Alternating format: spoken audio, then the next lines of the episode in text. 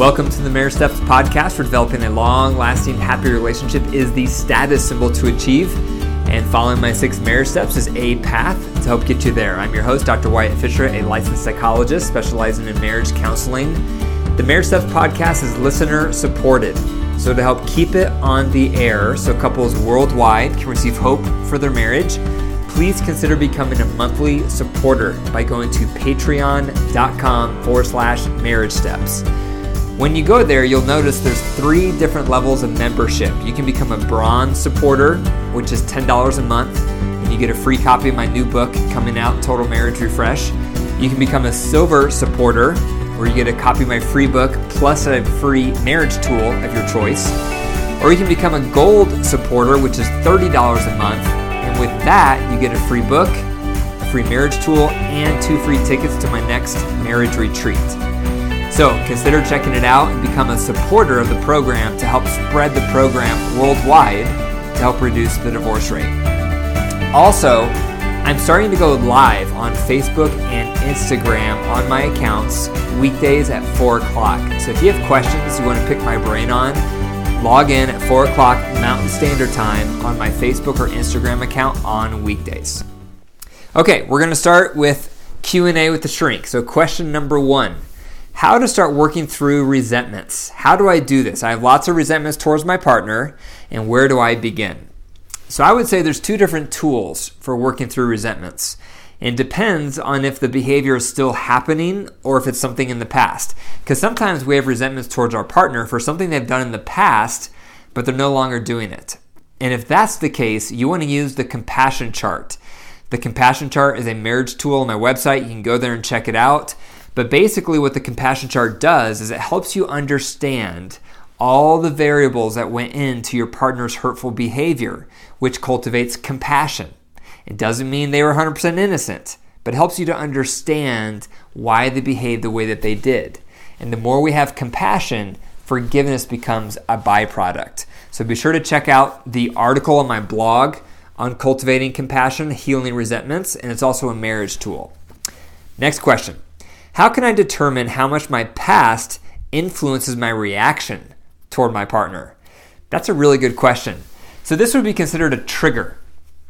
So, a trigger is anytime something from your past is influencing how you're reacting to your partner. And most of us have triggers on some level. So, for example, let's say growing up, you had an emotional wound because your dad never listened to you. And when you would speak, he'd be reading the newspaper. He was always working. He never really gave you attention. And lo and behold, now you're married and your husband doesn't give you much attention. And it starts making you hurt, starts making you mad, starts making you bitter. So, how much is that your husband? And how much is that a trigger from your past of feeling ignored from your father? It's probably a little bit of both. And so it's helpful to discern that because when we can understand it's not 100% our partner, I'm actually also getting triggered. It takes the blame off 100% pointing the finger at our spouse. That helps them not feel as attacked. If we can acknowledge this behavior you're having that's hurting me is not all you, it also stirs up stuff from my past. But that doesn't mean it's not your partner at all. It doesn't mean it's all your partner. It's somewhere in the middle. So, one of the great, greatest ways to discern if you're getting triggered or if your past is influencing you is if your reaction seems stronger than what is warranted. So, if you're having a really strong reaction to something your partner is doing or in one way, in some, some way that they've hurt you, you might want to check in with some trusted friends and ask them if they think you're overreacting. Because if you are overreacting, most likely you're getting triggered. Something in your past is getting activated, or a strong value from your past is getting violated. But something is happening to you which is making your emotions stronger than what is warranted for the current situation.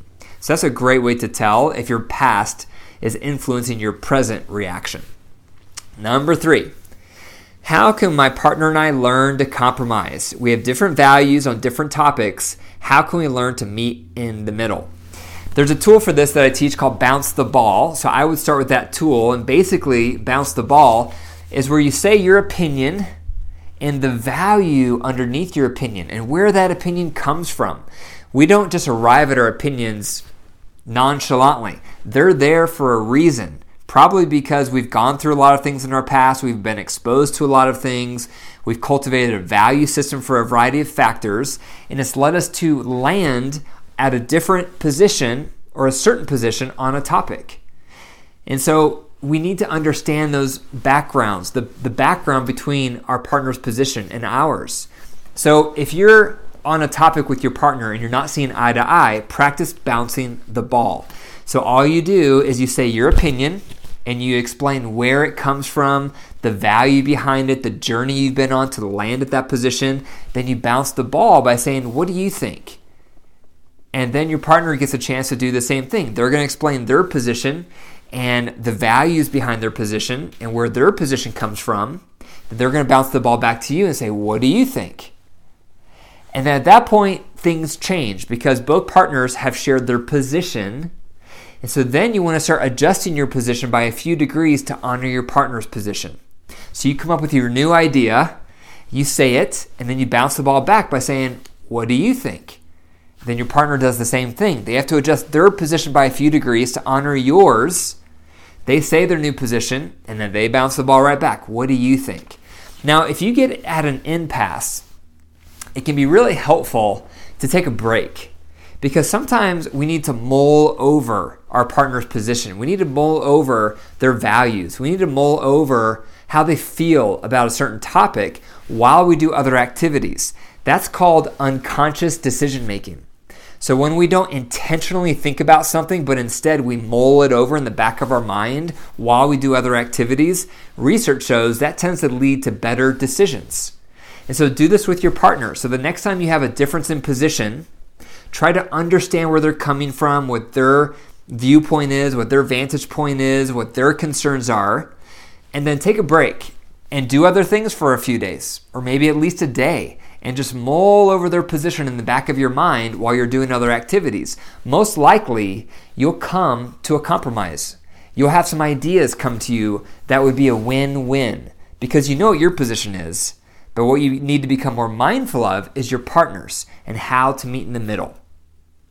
Okay, so the message of the day is five steps to developing emotional safety in marriage. Five steps. Step number one is understanding attachment.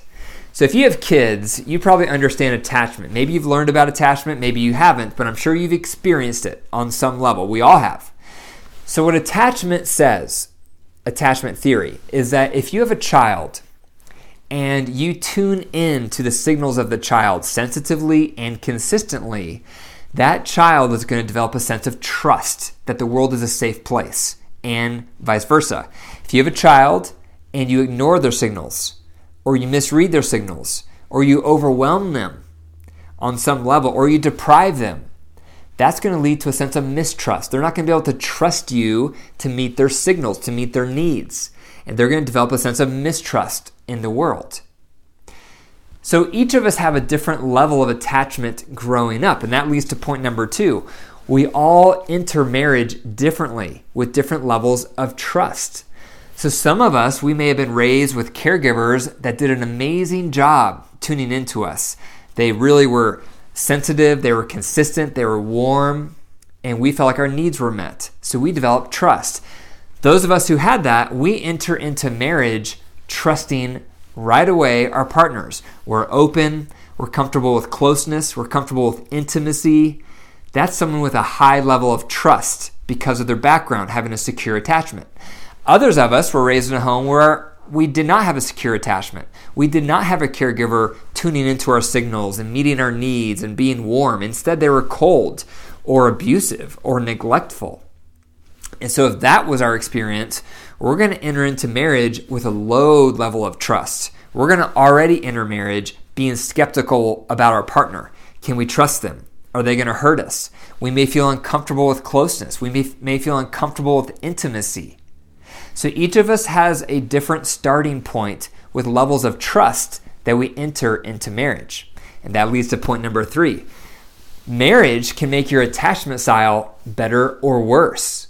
So, regardless of where you enter into marriage, how you experience your partner is going to make your trust go up or down.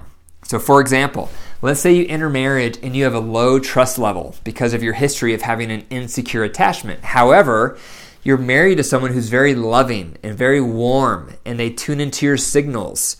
And through that experience with them day in and day out, you learn to trust. You learn to, to attach. You learn to feel more secure. And so your trust level is going up, even though you had an insecure attachment in your background. And the opposite can happen. So let's say you have a high trust level because of your history and you enter into marriage, but you're married to someone who's very cold or very rejecting, or they don't read your signals, or they don't respond to your needs very well. So your level of trust will start to go down, and you'll start to wall off to protect yourself. So, how you interact with your partner greatly influences how much they're going to develop trust with you, regardless of their background. And this goes into number four. So, if you've been in a marriage, if you've been in a relationship, maybe you're in one right now where you feel like you have pretty low trust levels because your partner has hurt you, they've done stuff, they've offended you, they've not met your needs. Most likely, you have some resentment there. And if you do, you have to start with the resentments. You're not going to be able to cultivate trust if you have all this welled up resentment inside of you. So, you can work through resentments in two ways. The first way is you can go through the compassion chart if it's something in your history. That's what I talked about earlier in this episode. The compassion chart will help you understand why your partner hurt you in the way that they did. What was influencing it? What about their history influenced it? What about their circumstances? What were you doing that may have influenced it? What about your past might be getting triggered? That will help you develop more compassion for why they hurt you. That will help you work through some resentments in the past. If it's something current your partner is doing, you have to use the reunite tool.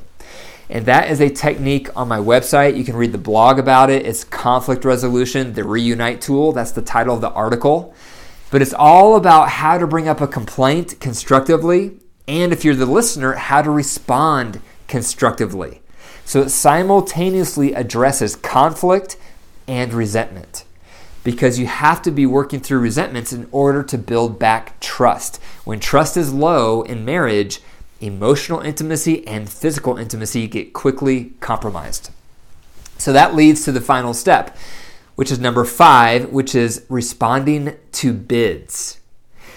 So in marriage, we give bids, and the bids are our desire for a connection. So perhaps one of your bids would be you want to feel closer through conversation. So you may throw out a bid to your partner and say, "Hey, honey, how about we put the kids early, to bed early tonight so we can have some time to talk?" That's a bid. Or maybe you haven't had much physical intimacy and you'll say, "Hey, honey, how do you feel about putting the kids to bed tonight so we can have some cuddle time in our bed?" That could be a bid. Or maybe you have a bid because you have a need for appreciation. So maybe you say, "Hey, honey, I'm not sure if you've noticed, but I've been working a lot of hours lately for us, for our family, and just didn't know if you noticed. That's a bid. So we make bids because we have needs. And out of our needs, we make bids. And when we throw out a bid, we hope our partner recognizes those bids and responds to the bids. So the first question here is Do you know what your partner's bids are? They're coming out of your partner's needs. Do you know what kind of bids they make? Are you watching for the bids? And do you know how to respond to the bids? Because how you respond to those bids is going to influence how securely attached your partner becomes with you. So, you have three options when your partner makes a bid. Option number one is you turn away from the bid. So, you, you don't even notice the bid. So, for example, going back to the partner who says, Hey, honey, let's put the kids to bed early tonight so we can have some quality time together and talk. Okay, if I turned away from that, I would say, Oh, I can't tonight. I have some work to do. That's turning away. I ignored the bid. I didn't even recognize it. That's turning away. The second option you have is turning against. This is the worst option. This is when you get hostile in response to the bid. So here's how it would look Hey, honey, how about we put the kids to bed early tonight and have some quality time together tonight to talk? We haven't talked in a while. Don't you know how busy I am? All you ever want to do is connect. One of us has to support the family, don't we? That's turning against. Okay, that's the worst thing you can do. because your partner is vulnerable when they reach out and make a bid for connection out of their need. And if you respond by turning against, it's going to crush them. The third option is turning toward. Turning toward. So let's go back to the example. Hey, honey, how about we put the kids to bed early tonight so we can have some quality time and we can catch up? We haven't talked in a while. Okay, that's a good idea. I would love to do that. I have about 30 more minutes of work. How about I finish up work and then I'll help you put the kids to bed and then we have a great night together. How would that be? That's turning toward. In that scenario, you recognize the bid, you hear it, and then you turn toward. You meet the bid in a way that also works for you. Because in that scenario, the person still has some work to do. So it doesn't mean you need to scratch everything and suffer to meet the bid. You still can try to meet the bid in a way that will also work for you because then it's sustainable and you're not doing it with resentment. So watch out for your partner making bids. The bids are going to come from their needs. And when they make the bid, you have the option of turning away, turning against, or turning toward. And when you turn toward, that's what's going to cultivate a secure attachment because then you're going to seem safe. They're going to feel like their needs can be met, that you are predictable, that you're responding sensitively and consistently to their needs. So there you have it. Five steps to developing emotional safety in marriage. Number one, you want to understand attachment theory. Number two, you want to understand we all enter marriage differently. Some of us have high levels of trust, some of us have low levels of trust based on our background. Number three, marriage can make your attachment style better or worse based on how your partner is. Number four, if you have attachment breaches, if you feel not safe in your relationship emotionally, it's because there's resentments, there's been hurt feelings, and you have to work through those hurt feelings, whether through the compassion chart or the reunite tool. Those are two tools that can help with that. And then finally, number five is practice tuning into your partner's bids and then responding by turning toward. Thank you for listening to the Marriage Steps podcast. If you enjoyed the episode, be sure to click the five stars and leave a review and subscribe so that you get the future episodes. The more reviews I receive, the higher the podcast will appear on search results so more people can find it. So I really appreciate you taking the time to leave a review. Also, for more marriage resources, be sure to go to my website, drwyattfisher.com. And if this podcast has influenced your marriage, I would love to have you on the podcast because your story will inspire other people. So if that's you, be sure to email me. It's info at drwyattfisher.com. And remember, your marriage is alive. If you care for it and nurture it and tend to it, it will grow. But if you neglect it, and if you ignore it, and if you dismiss it, it will wilt and die. The choice is up to you.